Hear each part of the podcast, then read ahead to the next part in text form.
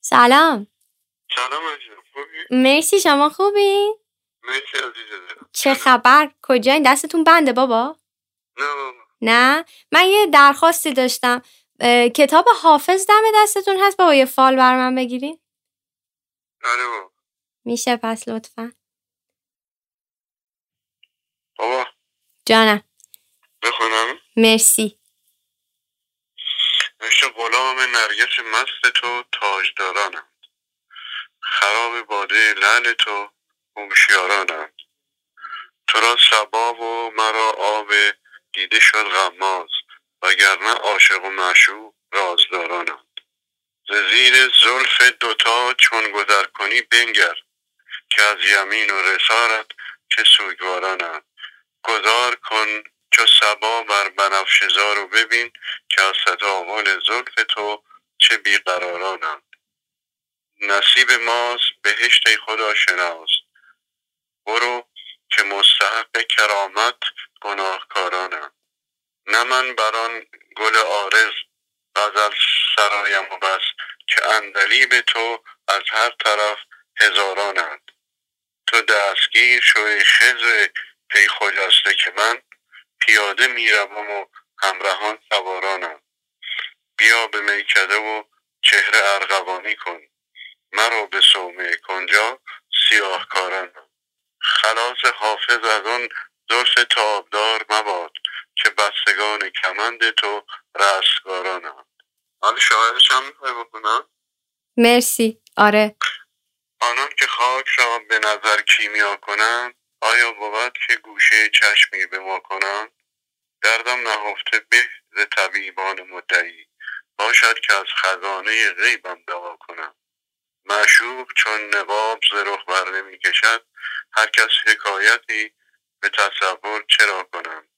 چون حسن عاقبت نه برندی و زاهدی است آن به که کار خود به عنایت راه کنم بی معرفت مباش که در من یزید عشق اهل نظر معامله با آشنا کنم.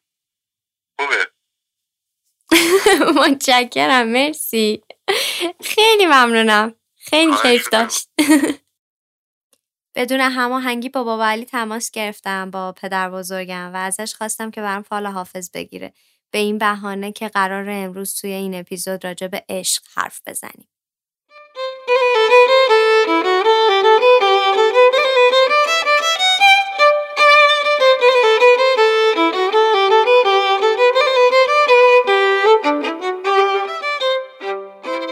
تا حالا شده کسی که خیلی دوستش داری تردت کرده باشه؟ سوال دومی که تا حالا شده کسی که خیلی دوستت داره ترد کرده باشی؟ این دو تا سوال دو تا سوالیه که توی یه تحقیق دانشگاهی از تعداد زیادی از افراد پرسیده شد و تقریبا 95 درصد اون افراد فارغ از اینکه خانوم هستن یا آقا به این دو تا سوال جواب مثبت دادن. این معنیش اینه که تقریبا کمتر کسی پیش میاد که از عشق جون سالم به در برده باشه. برای تعریف کردن عشق می‌تونیم به جنبه های مختلفش بپردازیم و توی حوزه های مختلف براش تعریف های مختلف پیدا کنیم. غریزه جفتیابی وقتی راجع به غریزه یا جفتیابی حرف می‌زنم منظورم صرفا کشش جنسی نیست. منظورم وقتیه که یه فردی تمام کشش جنسیش رو روی یک شخص منحصر به فرد معطوف و متمرکز می‌کنه. این مسئله که در مورد حیوانات هم وجود داره. یعنی وقتی که یک حیوانی برای جفتگیری کسی رو انتخاب می‌کنه معمولا با یه سری فاکتور انتخاب می‌کنه و این اتفاقی نیست. حتی توی تعابیر علمی هم راجع به انتخاب همسر یا جماع انتخابی صحبت شده. فلسفه افلاتون میگه خدای عشق توی نیاز زندگی می‌کنه. وقتی راجع به نیاز حرف می‌زنم منظورم چیزی شبیه تشنگی یا گرسنگیه. منظورم نیازیه که یک بار برای همیشه رفع نمیشه و همیشه توی آدم وجود داره. بیولوژی اعتیاد تقریبا همه شاخصه های عشق شاخصه هایی که با اعتیاد مشترکه. تمنای فراوان برای خواستن کسی، فکر بیوقفه به مطلوب، قدرت ریسک پذیری خیلی بالا برای رسیدن به اون مطلوب، بیشتر شدن دیدار، یه جایی عقب نشینی و در نهایت اوت کردن دوباره. روانشناسی از نظر روانشناسی عشق یه جور وسواس فکریه که تو رو تسخیر می‌کنه و حس خود بودن رو از تو می‌گیره. زبانشناسی توی زبانشناسی مخصوصا توی ادبیات فارسی ما برای تعریف عشق از تعابیری استفاده می‌کنیم که خیلی عجیبن. از کلماتی استفاده می‌کنیم که معمولا بار غمگینی دارن. تعابیری مثل زجر، درد، غم، دوری و چیزهای شبیه این. اما با وجود اینکه توی همه حوزه های مختلف عشق حرف زده شده، آدم های مختلف در موردش تحقیق کردن، نوشتن و بررسی کردن، همیشه توی عشق یه سری وجود داره. یه جاهایش هست که رازآلوده. تو همه این دوره ها هیچ کس نتونسته بگه وقتی تو عاشق کسی میشی چرا اون آدم رو انتخاب کردی و چرا به جای اون آدم دیگه ای رو انتخاب نکردی.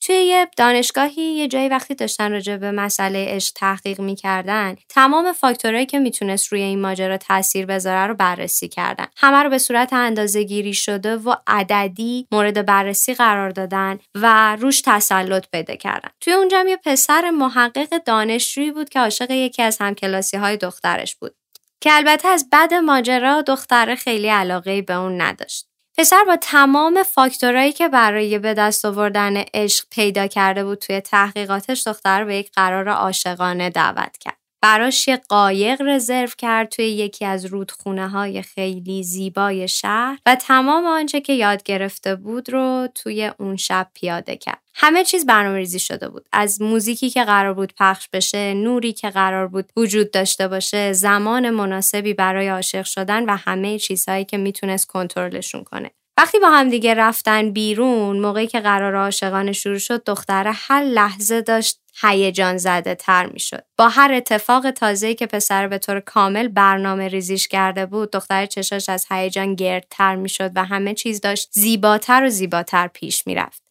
پسری تقریبا ته دلش مطمئن بود که همه تحقیقاتی که کرده بود داره جواب میده و احتمالا آخر این شب اون چیزی که می‌خواد رو به دست آورده و عشق دخترک رو به خودش زیادتر از قبل کرده.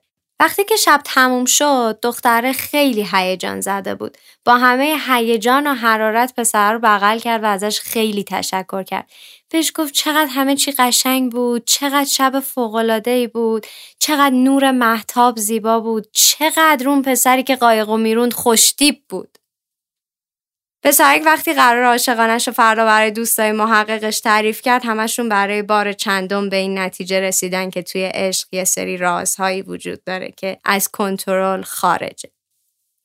خانم دکتر هلن فیشر محقق برجسته رفتار انسانی و عضو هیئت علمی دپارتمان مطالعات تکاملی یه تحقیق خیلی بامزه کرده. تحقیقی که توی اون سه دسته از افراد رو مورد بررسی قرار داده. آدمهایی که توی مرحله از عشق هستند که احساس خوشحالی می‌کنن، آدمهایی که از طرف عشقشون ترد شدن و دچار افسردگی شدن و آدمهایی که مدت زمان طولانی با کسی در ارتباط بودن، منظورم از مدت زمان طولانی بین 10 تا 25 ساله و ادعا می‌کردن که هنوز به همدیگه علاقه دارن. این آدم ها وارد یک دستگاه اسکنر مغزی شدند وارد یک دستگاه امارای مغزی شدن و از ذهنشون تصویر برداری شد. این تحقیق برای این صورت گرفت که آدم ها بتونن تصویر مغزشون رو وقتی که عاشق میشن ببینن. بتونن بفهمن کجای مغزشون درگیر حس دوست داشتن میشه.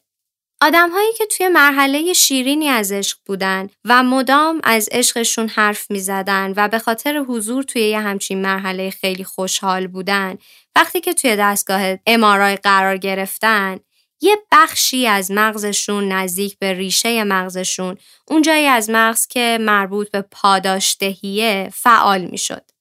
تعداد زیادی هورمون توی این بخش از مغز ترشح میشه که یکی از اصلی تریناشون دوپامینه. دوپامین اون هورمونیه که شادی ایجاد می‌کنه و آدمها رو در واقع سرمست می‌کنه. این اشاق خوشحال پر از انرژی بودن پر از قدرت ریسک پذیری بودن. انرژی زیادی داشتن انقدر که می‌تونستن شب تا صبح همراه عشقشون قدم بزنن و فردا اصلا احساس خواب آلودگی نکنن. توی این مرحله از آزمایش مشخص شد که کدوم بخش از مغز این افراد درگیر شده. مرحله بعدی یعنی گروه دومی که وارد دستگاه امارای شدن آدمهایی بودند که تقریبا به تازگی از طرف عشقشون ترد شده بودند. آدمهایی که احساس افسردگی شدیدی می‌کردن و تمرکز زیادی روی عشق از دست رفتشون داشتن. چیزی که جالب بود این بود که تحقیق نشون داد این افراد هم دقیقا همون بخش از مغزشون درگیره. فقط ضرب در دهه. یعنی همون ریسک پذیری، همون انرژی زیاد و همون شب بیداری ها رو دارن اما به صورت چندین برابر. یه بخش دیگه ای از مغز افراد که درگیر می شد بعد از ترد شدن از طرف عشقشون بخشی که من اسمشو می‌ذارم ماشین حساب مغز. اونجایی که آدما شروع می‌کنن به حساب کردن برد و باختشون. اونجایی که آدما شروع می‌کنن به طور منطقی بررسی کردن چیزی که از دست دادن. وقتی میگم به طور منطقی یعنی اینکه ذهن تو این کارو می‌کنه. تو دچار یه درد عمیق شدی که این درد عمیق برای تو خیلی سنگینه. چیزیه که تو از خودت سراغ نداشتی. تو توی مرحله های مختلف زندگی تونستی بحران های خیلی زیادی و پشت سر بذاری و از پس همشون خوب بر بیای اما الان توی مرحله هستی که نمی‌تونی کنترلش کنی. اینجاست که ذهنت بهت میگه به خاطر اینکه درد عمیقی داری تحمل می‌کنی احتمالا دلیل این درد هم چیز ارزشمند و بزرگیه. اینجاست که مغز تو شروع می‌کنه به ستودن آدمی که تو الان از دستش دادی. حالا که این فرد از دست رفته داری دنبال اون جایی میگردی که از دستش دادی. داری به این فکر می‌کنی که توی سفر آخر چه رفتاری کردم که ناراحتش کردم. نکنه فلان حرفم، فلان رفتارم یا فلان اتفاق ناراحتش کرد. و شروع می‌کنی به مقصر دونستن خودت با فرضیه های مرموز و توته آمیزی که اصلا وجود ندارن.